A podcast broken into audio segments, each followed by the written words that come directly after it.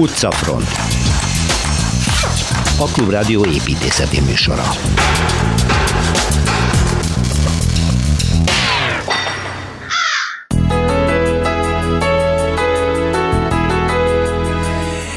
Európa egyik leghosszabb, több mint 10 kilométeres utcájával ismerkedünk meg, vagy újabb barcelonai sét a Szilveszter Ádámmal. Az önkormányzati ideiglenes védettség után a kormány újabb rendelettel tenni lehetővé az egykori Magyar Rádió épület együttesének a bontását, de jönnek a civilek, és talán mégsem indulhatnak el a buldózerek. Folytatódik a vita a budai vár kormányzati beépítéséről Kelecsényi Kristoffal és Zubrecki Dáviddal. Az utca mustrában Torma Tamással az Uglói Zicsi Géza utca épületeit csodáljuk meg.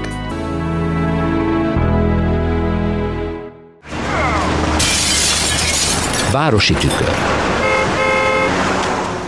Hát akkor Barcelona, mint múlt héten. Szerbusz, Szilveszter Ádám. Szerbusz Péter. Újabb beszámolója következik, de én ezt valahogy vagy a nevét nem ismertem, vagy nem is jártam ezen az úton, pedig az egyik leghosszabb útja, azt mondod. Európának. és Európának ez a Having Good a diagonál. Mekkora út ez? Hát én csak satszoltam, hogy 11-nél több kilométer. Azt a mindenit. Ez Európa leghosszabb utcája? Lényegében hát majdnem. Hát vagy, de ilyen, ilyen verseny még nem keltettem ezt az utcán, de hogy egy, egy, egy, egy óriás nagy gesztus, azt, azt el kell mondani. No, akkor előre mondom, hogy osszuk ketté? E héten az első szakaszról beszélünk, és folytatjuk. Jó, örömmel. Hát először is azt kell mondani, hogy az Avingúda az azt jelenti, hogy a sugárút katalánul. Ah. Avenida spanyolul. Avenida. Igen. És Avenue franciául. Igen, és Avenue, Avenue angolul. igen. Tehát ez, ez egy ismert latinból kell uh-huh. szó. Most ez az érdekes, mert, mert maga az út nem tárgyalható a város szerkezet ismerete nélkül. Uh-huh mert az, az, a, az a tény, amit már sokszor elmondtam, hogy, hogy ez egy pún alapítású, de igazából városépítés szempontból római eredetű. Hálózatos utcarendszerrel. A, ami a kikötőre koncentrálódik, és, és, és az a tengely, amit ott megtaláltak, az pont 45 fokos szöget zár be az észak-dél irányra. Uh-huh. Tehát egy nagyon érdekes egy talány, és úgy néz ki, hogy a középkor, aki körülépített és a falakat mindig kiebb tolta, az, az ezt nem roncsolta. Uh-huh. Meghagyta. Meghagyta. Na most, ami utána keletkezett, az 1859-ben születő városépítési elhatározási pályázat után egy városi mérnök, Ildefons Szerdá, így hívják valamit, aki, aki elbírálta a terveket, azt mondta, az övé a legjobb, meg ő nem is indul. Ez a legjobb. De amit kitalált, az a zseniális. Igen. Tehát egy olyan városszerkezet talált ki, ahol, ahol vannak keretes beépítések négyzetformában, uh-huh. és ez egy, ez egy ilyen keretbe menő négyzetformájú raster, a rasterek távolsága 230 méter. És miért annyi vajon? Ez ő, a domborzat miért Nem, nem ő vagy... azt, számolta ki, hogy, hogy, hogy a lélegző felületek, ahol növény tud lenni, Aha. kert és utca font, és az építették az aránya, az, az jó legyen. Mm, Na, tehát amikor az ember ránéz a városra, akár a, a Guay Parkból, vagy akár a fel a Monzsuikról, egy kőrendeget, benne vagy laza. Igen.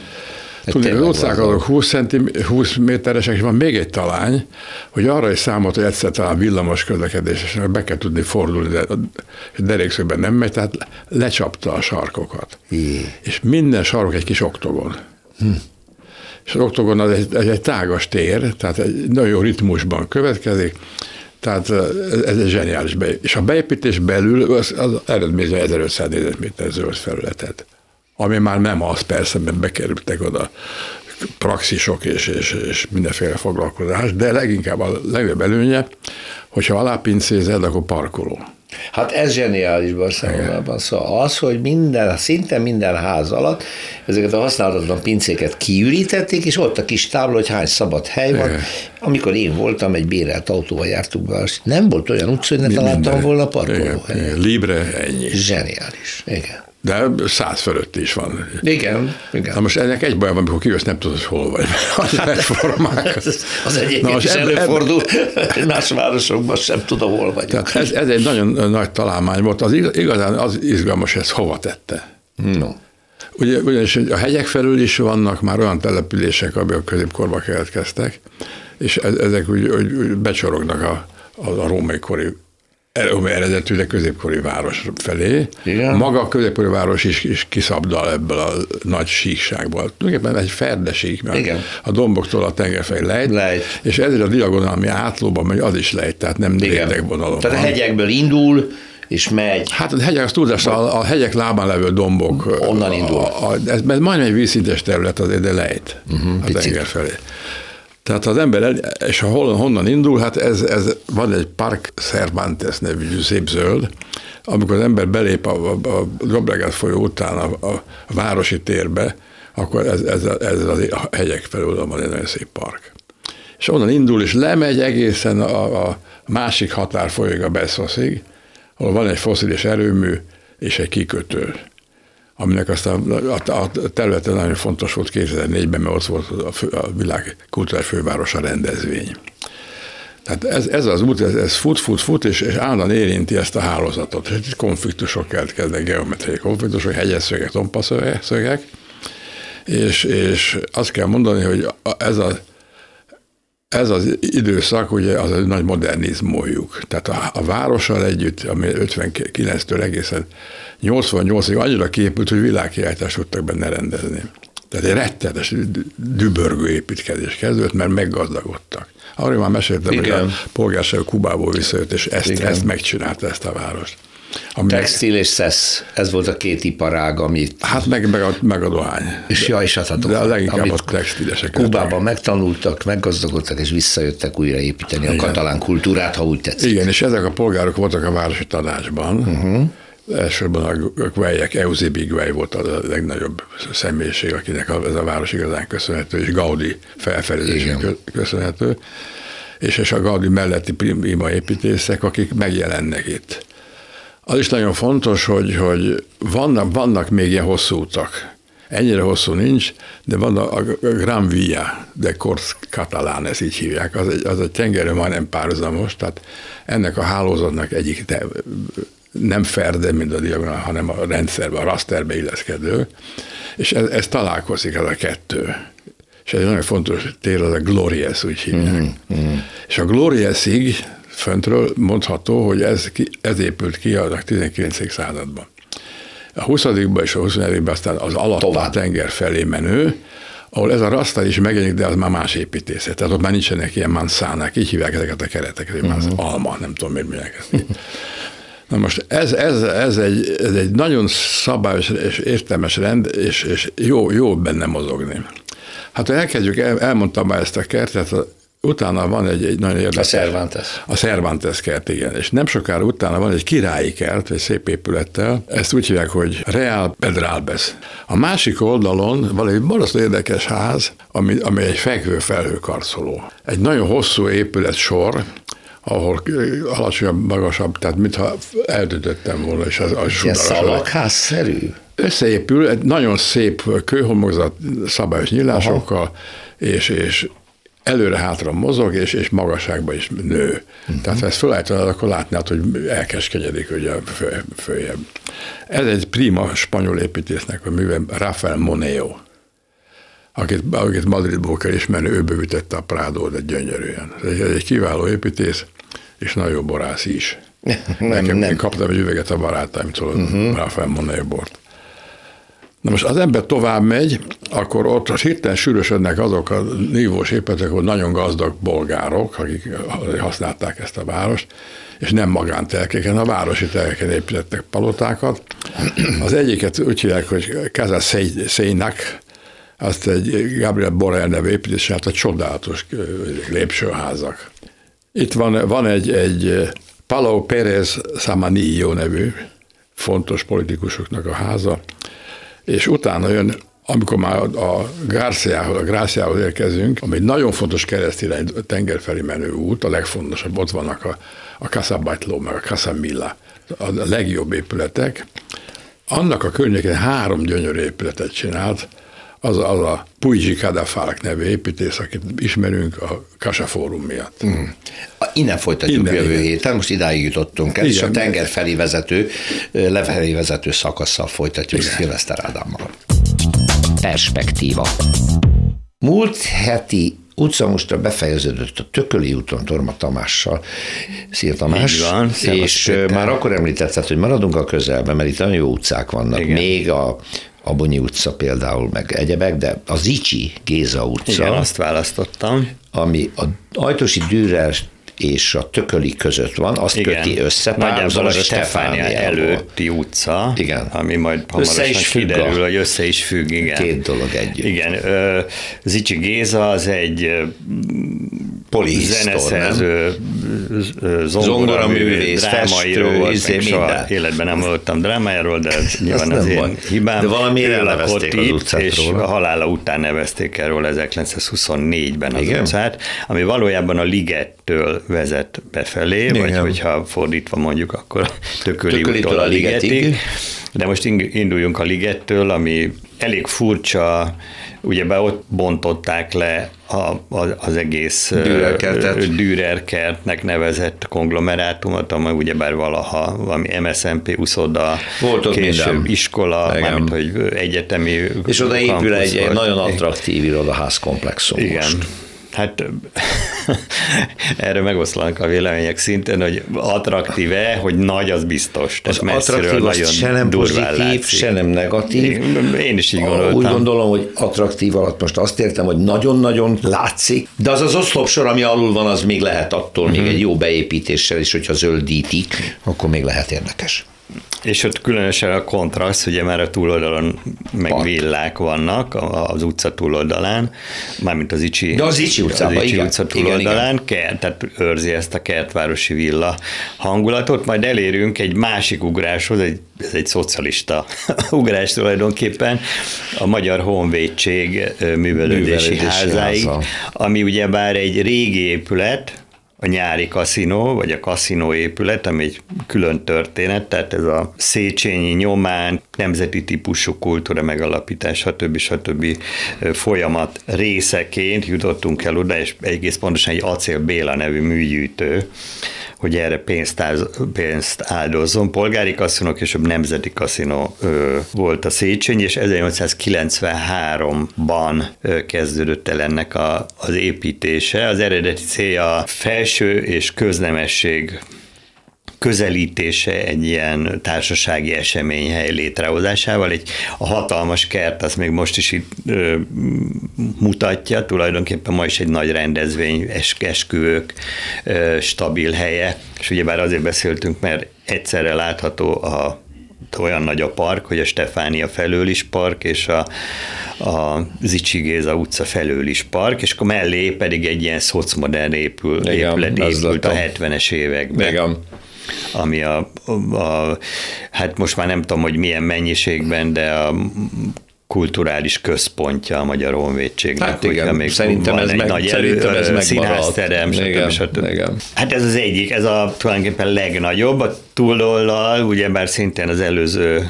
furcsa szemköznézésnek az ellentmondásai, az meg itt a jobb oldal, hogyha a Tököli út felé tartunk, Igen. őrzi ezt a villanegyed Igen. hangulatot, különálló villák, méghozzá nem is akármilyen villák, meg nem is akármilyen lakók laktak itt, tehát Bajor Gizitől Gábor Andorig, ami részben a ugyebár a korok ugrását is jelenti, tehát hogy 45 után mások költöztek be oda, mint akik korábban ott laktak. A hatos számban lakott ez a bizonyos Zicsi Géza. A tízes az, ami egy ilyen igazi látványos ház, ez, a, ez egy furcsa tornyos, olyan, mint egy várkastély, és ennek a tulajdonosa, vagy építetője nem más volt, mint nem tudom, hogy mennyire ismert László Fülöp, egy portréfestő, tehát miközben ugye van egy magyar művészettörténet, vagy festészettörténet, Benő egy kicsit egy ilyen idegen test, mert rendkívül sikeres volt. De nem itthon. De, hát a, de nem itthon nem egyrészt, itthon. meg másrészt pedig a kornak ráadásul ezt, a, ezt az akadémikus divatját követte, hiszen portréfestő volt, tehát megrendelők számára dolgozott. Igen, nálunk Czóbel tartják ki az első helyen, mint történelmi portréfestőt, Igen. ő pedig külföldön lett híres. Így van, tehát Budapesten kezdte, aztán Londonban London. halt meg, de volt benne Párizs, uh-huh. Münchenben tanult, tanult, és iszonyatos mennyiségben festett. Tehát állítólag két-három óra alatt elkészült egy portréval, összeszám, összeszámolták 2700 portréját. Csú de valószínűleg ennél több van, mert nem mm. mindegyik jelzett, és hát amerikai elnök Theodore Rooseveltről a többet is, koronás fők, hercegek, hercegi családok, kézről kézre Rotermer, ezek szerint igen. a nagy méltóságok, Fülöp Gézát, ez nagyon érdekes, erről keveset lehetett hallani. Lovaggá is ütötték egyébként. Na tessék, van nekünk egy lovagunk. Ő építette ezt, van is rajta egy emléktábla egyébként, uh-huh. hogy ő építette, és itt élt. Hát amíg. Amíg itthon amíg volt, itt igen. Élt, igen.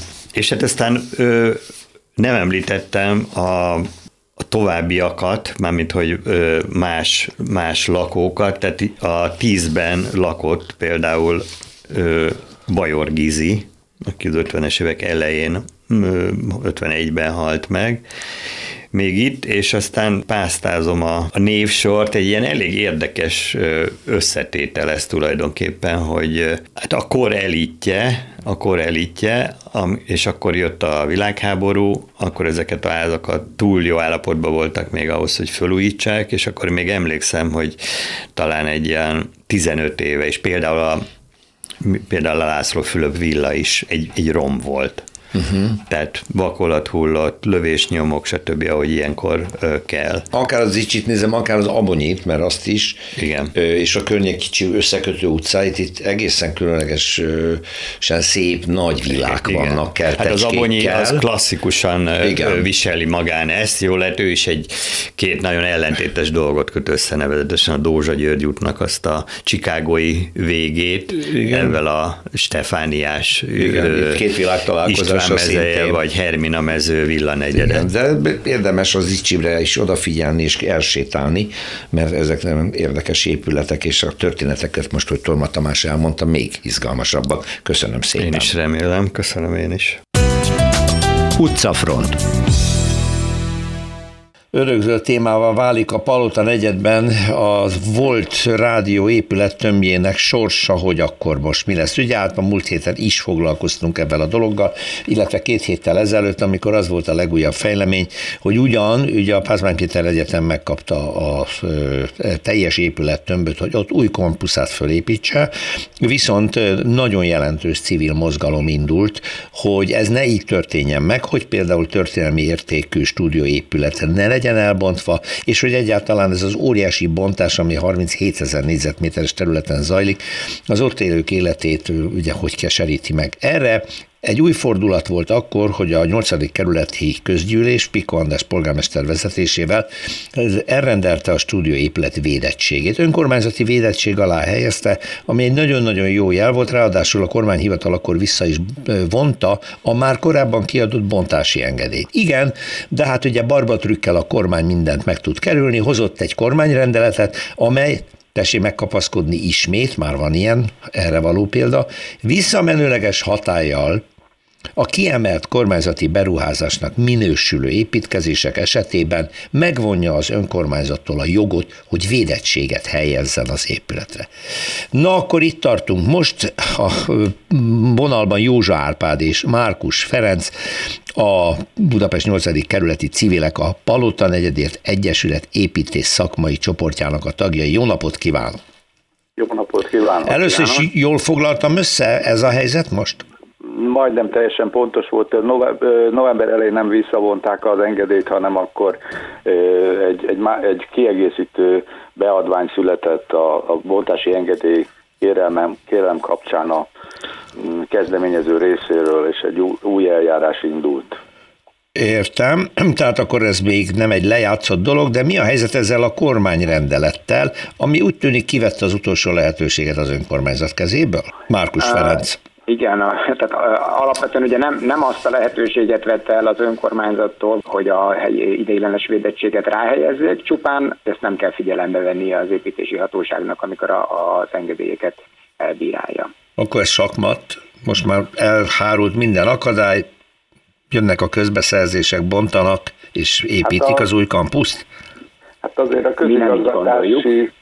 Mi nem így gondoljuk, Jó mert bocsánat, a közigazgatási bírósághoz a, a civilek, a társasház és más fórumok is meg fogjuk védeni, megpróbáljuk megvédeni az igazunkat ebben a mai helyzetben, és az utolsó fórum, ahova fordulhatunk, az a közigazgatási bíróság, ahol legalábbis a, megakaszthatjuk a folyamatokat. Ez, ennek intézése történt az engedély kiadása óta, de újabb fordulat ért, állt be az ügyben, hogy tegnap este a kormányhivatal visszavonta a bontási engedélyt, Aha. és így most itt egy átmeneti helyzet van. Mi azt gondoljuk, hogy ez is csak egy, hát, hát nem is megtévesztés, de próbálnak a saját törvényeiknek megfelelni, és így az előbb elmondott bonyodalmak kapcsán új, új eljárásban újra végig venni a bontási engedélyési folyamatot, és várjuk, hogy mikor adják be újra a bontási engedélyezéshez a tervdokumentációt. Ebben többi között az is nem meglepő, mert ismerjük a Fidesz viszonyát minden civil megmozduláshoz, meg önkormányzathoz. Ugye az önkormányzati döntési indoklásában volt egy nagyon szimpatikus mondat, a 8. kerületi önkormányzatról beszélek, hogy amikor a védettséget elrendelte, azzal indokolta, hogy hát ha sikerül értelmes párbeszédet kialakítani a tulajdonos beruházó és az önkormányzat és a lakosság között. Nem azt mondta, hogy mindenáron mindent meg akarunk akadályozni, csak azt akarta biztosítani annak a lehetőségét, hogy beszéljék már meg velünk, hogy mi lesz velünk és erre sem lép a kormány, hanem megpróbálja ezt negálni. Nem sok reményt látok én a közigazgatási bíróság részéről, hogy akadályt gördítene az egész projekt elé. Önök ebben meg mégiscsak bíznak. Más lehetőség, más fórum már nincs is. Alapvetően ugye egyrészt civil lakossági oldalról vizsgáljuk, hogy milyen jogi eszközök vannak a kezünkben, amivel tudunk dolgozni. Másrészt örülünk annak, hogy mind a 8. kerületi önkormányzat, mind a budapesti önkormányzat úgy néz ki, hogy fontosnak tartja, hogy mielőtt bontunk, vagy bontásra kerülnének az épületek, ezt előzze meg egy társadalmi egyeztetés, és akkor annak eredményeképpen szülessen meg a döntés de azt is látjuk, hogy, hogy ha igazán akarja a kormány, akkor meg tudja változtatni ugye a rendeleteket, törvényeket, hogy, a, hogy az önkormányzatok hatáskörét kiüresítse. Bízunk, bízunk a józanészben még mindig. De tulajdonképpen az a furcsa ebben a háromszögben, hogy a Pázmány Egyetem, a kormány, az önkormányzat és a negyedik szöglet, bocsánat, a civilek, de egy platformon vannak az önkormányzattal, ezért mondom a háromszöget, hogy az Istennek szól bele a kormány ebbe ennyire. Bízza akkor a beruházóra, úgyis tulajdonban nekiadta az állam ezt a területet, ezt a gigantikus méretű területet, akkor vívják meg önök együtt bírósággal, hatóságokkal és egyebekkel. Tehát lehet, hogy naív vagyok, hogy ezt gondolom. Hát ez nem, nem, nem pontosan így van, bocsánat, tehát a tulajdonban adta a katolikus püspöki konferenciának, Igen. hogy ott, hozzá, hogy ott ezen a területen a Pázmány Egyetemnek jöjjön létre az új kampusza, azonban a beruházó az itt a, a minisztérium, ja. ami egyébként, ami egyébként ebből a szempontból is azért egy érdekes kérdés, hogy itt a jelenlegi becslések szerint ennek a beruházási költség az 250 milliárd forint, Puh. vagy ez a, ez a szám hangzott el néhány hónappal ezelőtt, nekem nincsen kétségem, hogy ha ez végig menne, akkor ez ennek inkább a duplája lenne a végére, de hogy ez központi költségvetésből finanszírozandó tétel. Mindenesetre hát fontos látni, hogy a beruházó az a minisztérium. Ezek mi vagyunk. Ön, hm. én, meg mindenki, aki adót fizet. Igen, ez nagyon furcsa helyzet. Igen, gigantikus. Mekkora, mondtam, hogy az én tudomásom szerint eddig olvasott anyagok alapján 37.500 négyzetméteres területről van szó. Jól mondom? Ez az elbontandó.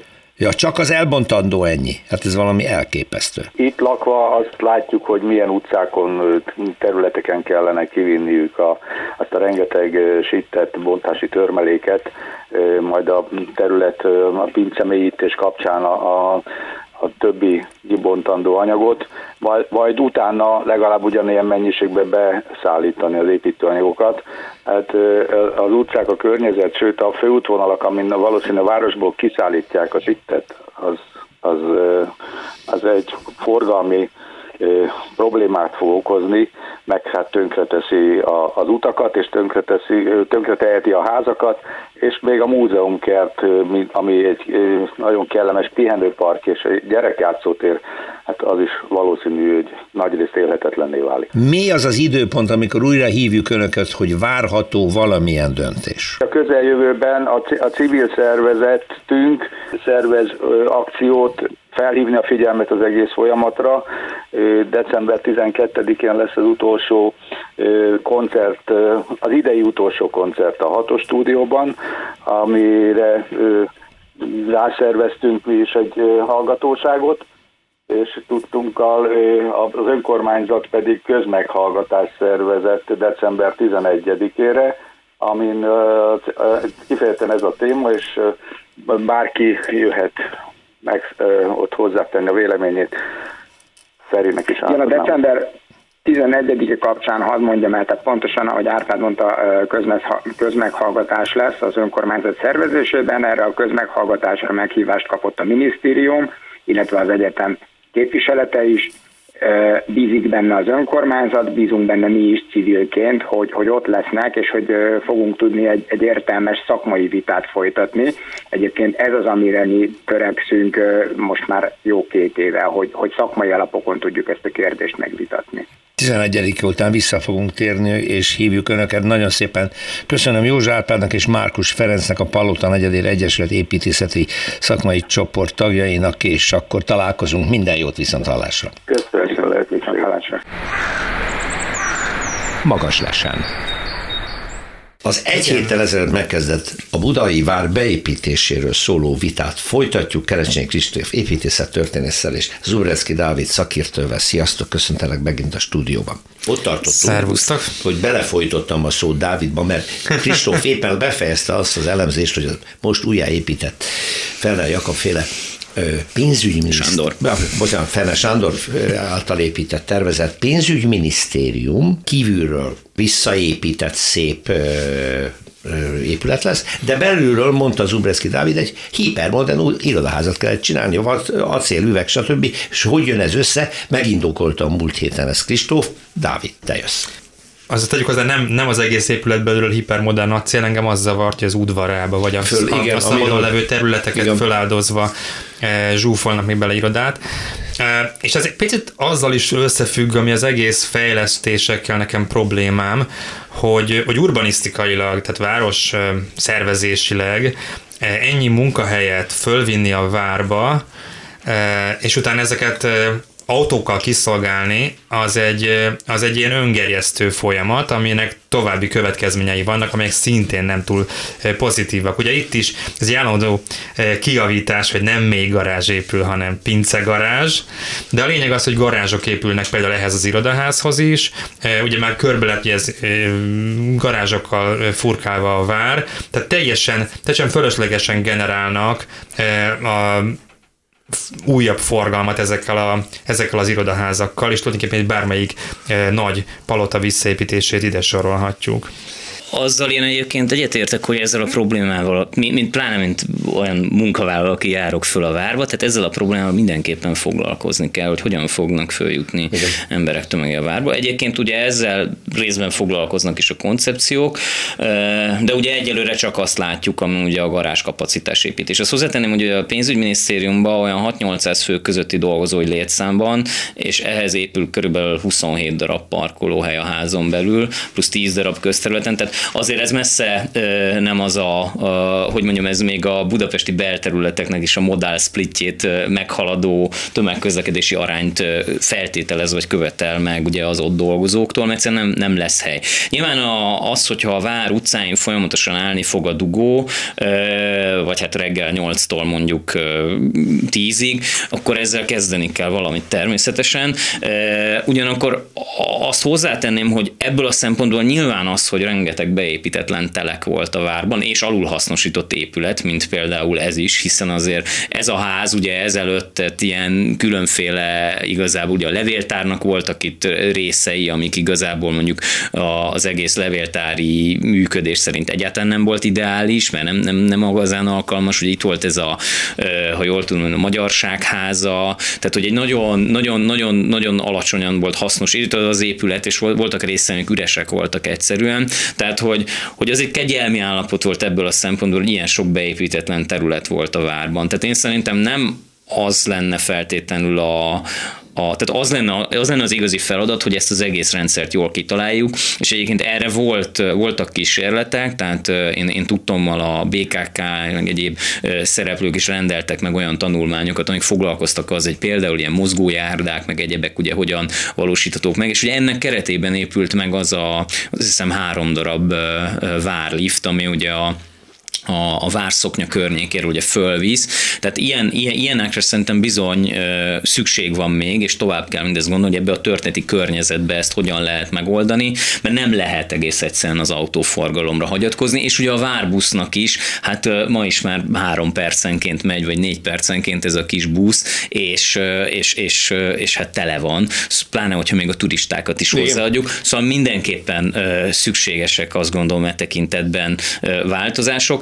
Abba valószínűleg ugye Dávidnak biztos igaza van, hogy, hogy hogyha ez lenne a fő szempont, nem ez a fő szempont jelenleg, hogy a várnak a, a, a forgalmát minél, minél, tehát nem, nem olyan funkciók kerültek kiválasztásra, amik ugye ezt alacsonyan, feltétlenül a legalacsonyabban tartanák, tehát ez, ez abszolút igaz. Ja. Menjünk tovább. Jó, pénzügyminiszter, egy pénzügyminisztérium épülete az ugye egy nagy vitát váltott ki, de akkor erre nagyjából kaptunk válaszokat. Én a, a, mennék arra, amit már már van, mert a Lovarda és környéke a, a Csikós tér, vagy hogy hívják? Udvar. A, a Csikós udvar, az ott kialakított új lépcső, liftrendszer, a várkapitányság, nagyon kellemes oda menni. Nagyon jó látvány, nagyon jó. Az, hogy nincs még funkciója a lovardának, az egy ilyen érdekes dolog, de hát van már ilyen, hogy lovarda ló, ló nélkül, meg hasonló történetek. Erről mi a véleményed, Dávid? Hát Ezt a... nagyon sokan támadták, hogy miért kell visszaépíteni egy lovardát, uh-huh. amikor nem, nyilvánvaló nem lehet már lovakkal ott operálni. Hát a burgban lehet, mert ott megmaradt a spanyol lovasság, hát nálunk nincs. Csak épület. Itt átugortuk így haladva a díszteretnek a Szentgyörgytelt, ami szerintem a leg, leg, legproblémásabb. Jó, jó, jó. De, ha, de ha ezekre a Hausmann féle épületekre gondolunk, akkor én, én azt tudom mondani, hogy ezek, ezek nem, nem, nem ártanak. Tehát, hogy nem, nem feltétlenül tartom fontosnak, hogy ezeket visszaépítették, de szerintem semmiféle kárt nem okoztak, és igen, mutatósak, ahogy mondtad is jól, elég jól egyébként a Csikós udvarnak a, a kialakítása az, hogy megjelenik benne a, a ugye Steffler István tervezte, ez egy tök izgis, hogy megjelenik benne a kortárs építészet, megjelenik, már a tájépítészet, meg a középkortól elkezdve, egyébként megidézi a, a 60-as évek vári beépítését, amit különösen szeretek. Tehát az, az tényleg egy kellemes hely lett. Az biztos, amit mondasz, hogy igaz, hogy, hogy teljesen a, a lovardát ezt kicsit el, el gondolták, mert ugye valóban lovakat akartak tartani, majd erről lemondtak, de akkor már úgy lett kialakítva, és most ilyen rendezvényterem, de ugye nem lehet normálisan, mit tudom én, a cateringet, meg a nem tudom mit megcsinálni, mert nem arra épült. Nem, mert ez hatalmas de, tér nincs, de, backstage Városképileg és, és uh-huh. építésztileg ezek nem bántók, és ezek egyébként azok az épületek, amiket, amiket, amiket, amiket igazán kár volt egyébként, hogy, hogy, hogy a szocializmus alatt lebontották a, a még álló falait. Szóval igen, tegyük hozzá, hogy, tehát, hogy annak idején a, a, a szocializmus alatti ö, bontások azok sokszor nem, nem, egy, nem egy építészeti koncepció részei voltak, hanem egyszerűen áthok jellegű bontások voltak. Gyakorlatilag, ami abból következett, hogy ugye a, a politika, a korabeli döntéshozás az annak egy pup volt a hátán, ez az egész vár probléma, hogy ugye itt volt Budapest közepén ez a romos királyi palota, ugye a Kádár rendszer nyilván lebontani sem akarta, mert az is egy túl túl erős statement lett volna állítás politikailag, viszont a helyreállítás, tehát azt tudjuk Kádár maga mondta, hogy mennyire drágálta ezt az egészet, hogy iszonyatosan sokba került, és ez egy, ez egy, ez egy ha az ember végigolvassa ennek a felújításnak a történetét, csak a korszakban keletkezett könyvekből, akkor az derül ki, hogy itt egy ilyen koncepció nélküli, sok évekre leálló, aztán nem igazán, tehát hogy, hogy Persze, amikor eldöntik, hogy ott lesz a Nemzeti Galéria, akkor az már halad előre, de hát rengeteg szerkezetet bontanak vissza. Hát a Rákosiék ugye be akartak ide költözni, mint, mint pártközpont. Csomó minden megépült abból, vasbeton szerkezetek, most a Szent István terem felújítás, vagy, vagy tehát a Szent a István terem. rendszer a felvédőkapukkal. Ugye az is, na az egyetlen ugye dolog, tehát amit említettél, buzogánytorony, meg egyebek, ugye az is egy olyan dolog, hogy egyébként arról már a korszakban a Szagány István építészet történész megírja, hogy hiteltelen az egész, ahogy hogy van, hogy ennyit nem lehet tudni, és hogy amit lehet tudni, az is ellentmond annak, ahogyan megépültek ezek a dolgok. De ugye megszerettük, megszerette szerintem a budapesti nagy közönség azt, hogy van egy ilyen középkort idéző dolog, és annyira megszerette, hogy egyébként ebből a, a, a Hausmann programból gyakorlatilag a, lehet, hogy én nem tudok róla, lehet, hogy korábban volt olyan elképzelés. Na, Pocner Ferencnek ismerem egy olyan tervét, amiben ennek a részleges visszabontása benne volt, de hogy gyakorlatilag a Hausmann program is egyébként megőrzi ezeket a részeket és felújítja. Uh-huh. Tehát, hogy, hogy ugye ott, mert úgy, ott egy konfliktusban vannak egymással a Hausmanni kert, és ezek a középkori helyreállított részek. És ugye ezek most, most, most, most állnak felújítás alatt, ugye elég ebbek 30 adján voltak itt pár évtizeden keresztül. És ugye maga a, a Szentgyörgy tér, illetve az a rész, ami ott kiürült, az ugye egy ilyen szép lassú folyamat volt. Tehát így a fortepanon, a fotókon, meg mindenhol így nyomon lehet követni, hogy így hogyan fogyna, mint egy, mint egy torta, ami ki van rakva egy, egy házi buliba, és mindenki néha egy kanállal oda megy, és lecsip belőle egy kicsit. Tehát, hogy, hogy, hogy, ez így történt, és így állt elő az a helyzet, hogy itt egy ilyen pusztaság volt tulajdonképpen. Megszakadt az a városszövet, ami egyébként a középkor óta ott jelen volt. Uh-huh.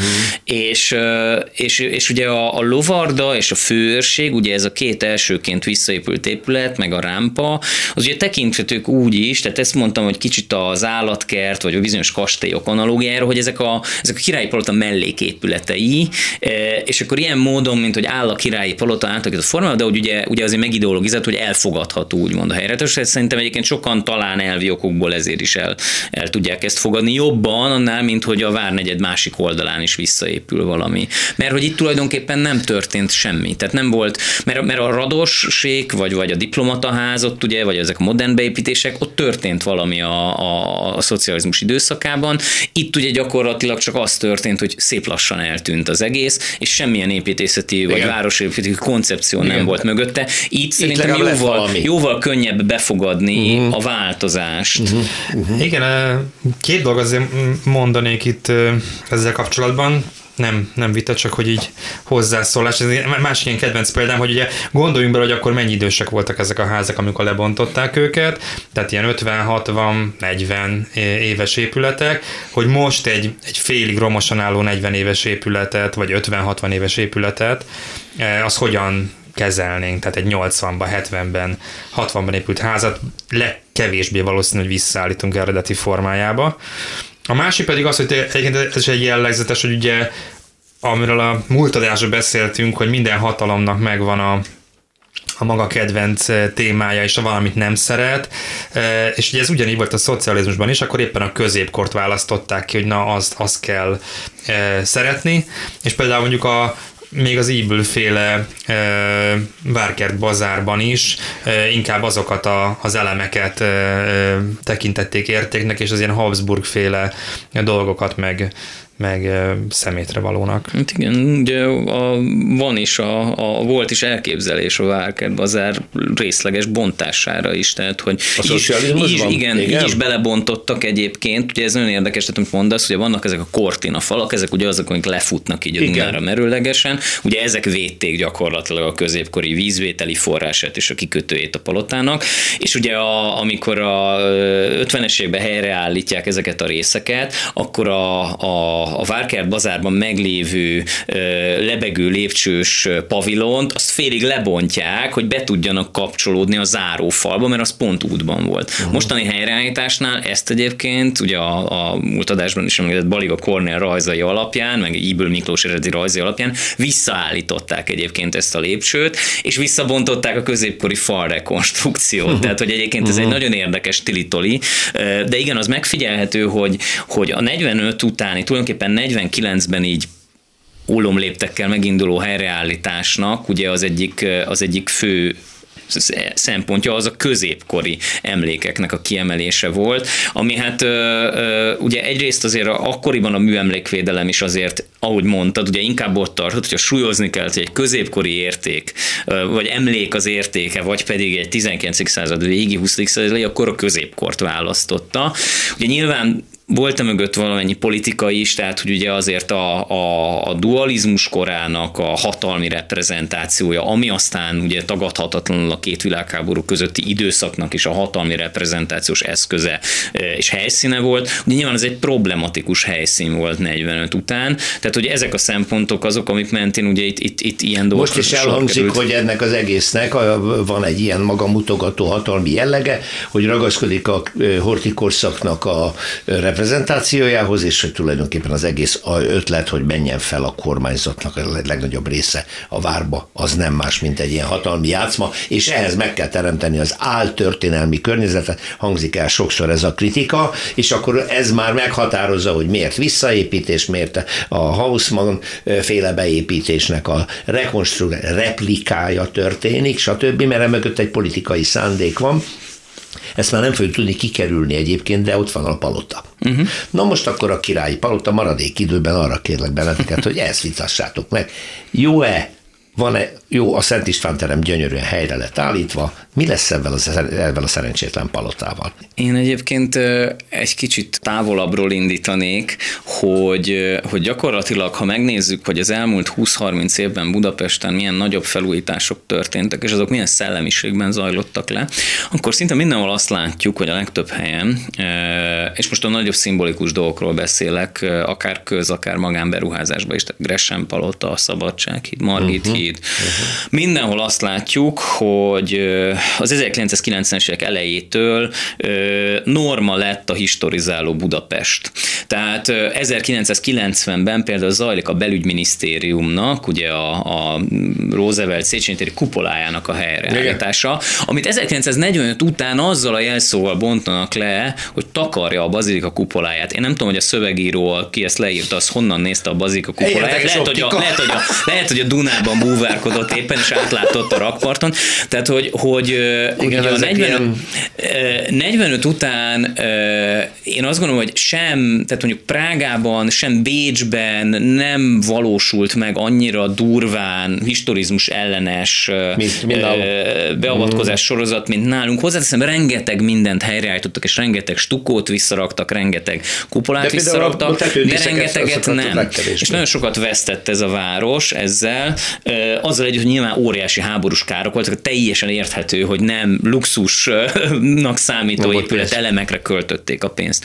Na most ugye a, a Margit híd főítása számomra egy olyan dolog, amin egyébként sokkal többet lehetett volna róla beszélgetni, tehát azt gondoljuk végig, hogy a Margit hídnak a szerkezete az nem ugyanaz, mint a 45 előtti. Az egy modern híd szerkezet, egy teljesen más ívvel rendelkezik, a pillérek ugyanazok. Ezt a szerkezetet díszítettük föl ugye újra a 45 előtti híd elemekkel mindenhol. Erről annak idején nem sok szó nem, esett, nem is, pedig egyébként azt gondolom, hogy építészeti szempontból ha, ha, ha, ha valamint lehetett volna vitatkozni, akkor például ez az. A szabadsághídnál is egyébként, tehát mindenhol azt látom, hogy ezeket a részeket vissza, tehát a, a, a historizmusnak a, a különféle díszét visszarakjuk.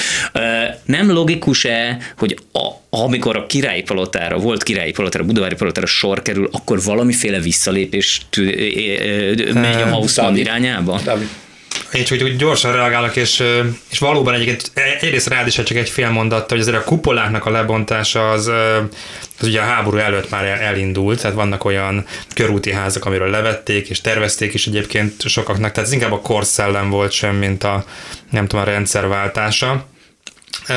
De, a, de visszatérve a, a, a palotára, eddig azt lehet mondani, hogy sok elhibázott, szerintem sok elhibázott fejlesztés volt a várban, de ezek, ezek az új irodaházak nem, nem valaminek a helyére épültek egyelőre, tehát nem, nem romboltak le kifejezetten emiatt a házak miatt e, értéket, és e, amik ugye két házat szoktunk ugye emlegetni, amiket a várban lebontottak modern épületeket, de azok helyére egyelőre nem épült semmi.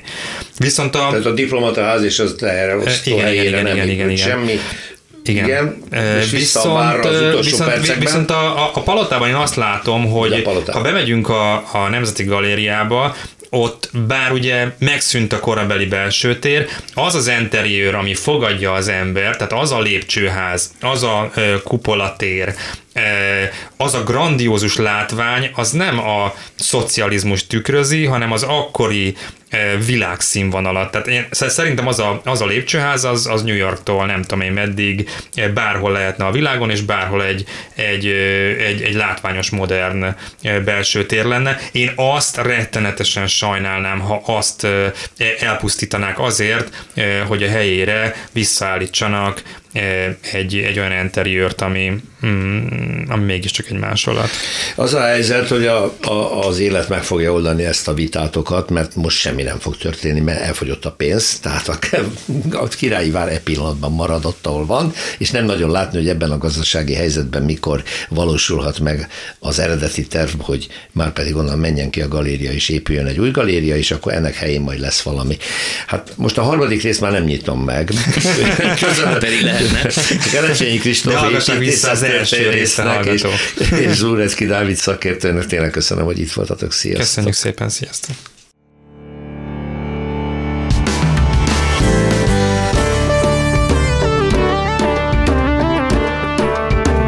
Szilveszter és újévi babonákról fogunk itt beszélgetni szerkesztőmmel Árva Brigittával, mert összeszedtél egy csomó ilyen szokást, meg mondásokat, meg nem tudom micsoda. Sokszor még, országokból. De még szomszédos országoknál is eltérések vannak a, a, mondjuk az újévi szokásokat illetően, meg egyebek, úgyhogy tényleg érdemes eh, kicsit végig szánkázni rajta. Hát a mieink ilyen közhelyesek, úgy, hogy eh, új év első napján lencsét kell lenni, mert hogy sok pénzünk legyen. sok pénzünk lesz, hogy ne együnk szárnyas, szárnyas ne elkapar. El, elkapar, tehát ezek ilyen nyilván népi eredeti történetek, de hát nagyon kedves De milyen igazak? Igen, te ezekben hiszel, én tudom. nem, nem vagyok nem, babonás. Nem vagy babonás, nem, nem, nem. ebben nem hiszem. De azért még nem csinálnék se csirkét, szilveszterkor, és lencsét mindig főzök. és amikor a könyököt beütöd, akkor mire gondolsz? Hát jön a váratlan Ezt mondom én azért. De nem vagyok babonás. Jó, oké, nem. Én sem, nagyon, kicsit. Izé. Fülöp-szigetek azt mondja, ez egy nagyon furcsa dolog, csak mindig kerek dologgal lehet körülvenniük magát szilveszterkot. Kerek az asztal, kerek az étel, a ruhákon pöttyök vannak, tehát csak kerek mintázat lehet. Minden olyan étel, amit kikerül az asztalra, annak is kerek formájúnak kell lenni, vagy legalábbis úgy kell megcsinálni. A csuda tudja, hogy ez miért van. Az érme, a pénzérme. Azt szerintem. mondod, hogy szerintem a tallérra... Hát itt, a... ahogy nálunk a lencse hozza meg a sok pénzt, a gazdagságot, gondolom ugyanez a forma, a pénznek a formája lehet az analógiája, hogy ott mindent ilyen Na látod, én már bele magyaráztam, milyen hogy kerek egész, tehát hogy az év legyen teljes kerek egész, az is. zárt, tervezhető, mint ilyen szinonimák jutottak eszembe, miközben lehet, hogy mindent a pénz irányít, és neked van igazad, nem? De a szimbólumoknak soha nem egy jelentése van. Ha Pont az ja, igen, igen, igen, Nagyon igen. sok mindent lehet bele magyarázni, illetve hozzáfűzni. Uh-huh. Úgyhogy lehet, hogy neked is igazam van, nekem is igazam van, és lehet, hogy van még öt verzió. Jó, hát mindegy, a, a filipinok minden esetben szeretik a kerek formákat, és szilveszterkor minden kerek nekik. No hát, a spanyoloknak is van egy különös gondoskodási módjuk arról, hogy bőséges új évük legyen. Éjfél előtt, pontban 12 másodperccel éjfél Na, előtt. Várjunk, tehát 12-es számnak szerintem lesz jelentősége. Lesz, ezt, igen. Ez a 12. hónap utolsó és a pillanata. pillanata. És a 12 hónap szimbóluma lehet igen, valószínű. Igen. Tehát 12 szem szőlőt kell elfogyasztani, és rituálisan. Nem az, hogy benyomom a számba hát egyszerre, percre. Minden másodpercben egy szem szőlőt meg Várj, kell ezt venni. Egy, kettő, három. Hát ez bírható. Hát lehet azért, nyílni, azért nyelni kell Azért kapkodni kell. Tehát akkor nem is rágják el, mert a nincs idő. Hopp, lekeny. Igen, ketté harapja lenyeli, igen. És természetesen, igen, szigorúan egyesével. Na most ennek a történet egy picit illúzióról való, ugyanis az 1900-as évek elején egy gyümölcs árus találta ki ezt a sztorit, és valószínű nem véletlenül. Ugye nem ment a szőlőtélen, és mondta, hogy legyen egy ilyen kis rítusunk, hogy aki 12 szem szőlőt megeszik éjfél előtt, pontban van, annak nagyon-nagyon sok pénze lesz a következő évben. Valószínű neki az lett. nagyon leleményes, igen, ügyes volt. Nekem a 12-es számmal kapcsolatban van még egy sztorim, ez egy nagyon röpke, ugyanúgy 12 órakor pontban éjfél előtt 12 korsos sört kell meginni minden Svájcban. Oh. És ez hozza meg a gazdagságot, és szerintem a részegséget is valószínű. Na de a gazdagság a bendő méretétől függ ki, az, aki meg tud inni 12 korsos sört. Hát, hogyha gyakorol valaki egész évben, akkor lehet, hogy sikerül neki. Nagyon jó. Ha már ittunk, akkor, akkor, akkor menjünk Csillébe és együnk, mert ott meg ugye az a szokás, hogy kimennek a temetőbe, Érdekes, Dél-Amerikában a halott kultusznak nagyon sokféle változata van. Tehát itt e, kimennek, és, e, és visznek ételt, italt, és ott lakmároznak a a sír mellett. Igen, úgy tudom, hogy a polgármester este 11-kor nyitja meg a temetőt. Uh-huh.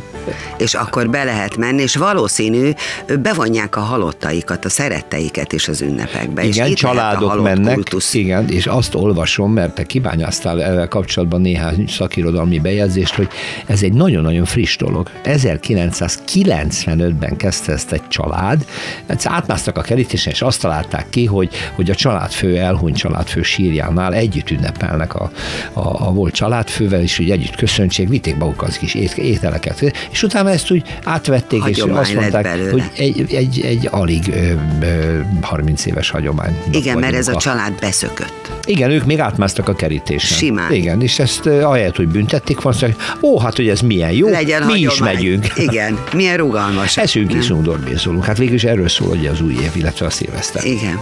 A 12 számra visszatérve van még egy, amit a hallgatóknak feltétlenül ajánlom, hogy fogadják meg, mert biztos, hogy nagyon hatékony dolog lehet. Varázsolni fogsz, vagy mi ez? Hát ez egy olyan varázslás, Na, féle, igen. Az újévi kívánságokat 12 papírdarabra kell felírni. Ismerős és amikor, a cetli, igen, igen nem dugjuk a falba, de jó, oké. Okay. Igen, igen, igen.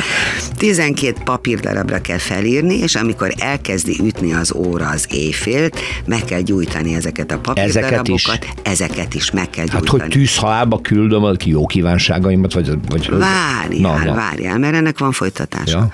És az teljesül, az a kívánság, ami a 11. ütésnél még nem éget el. Á, ez egy ilyen sorsolásszerű dolog. Ez, ez egy jóslás nekem. dolog, ezt mindezt Franciaországban csinálják. Aha. Ja, lehet vele manipulálni, mert azt a kívánságot egy kicsit távolabbra, távolabbra a tűzfészektől, és akkor tudod, mi kipróbáljuk, Brigi, jó? jó? Köszönöm. Én égetek.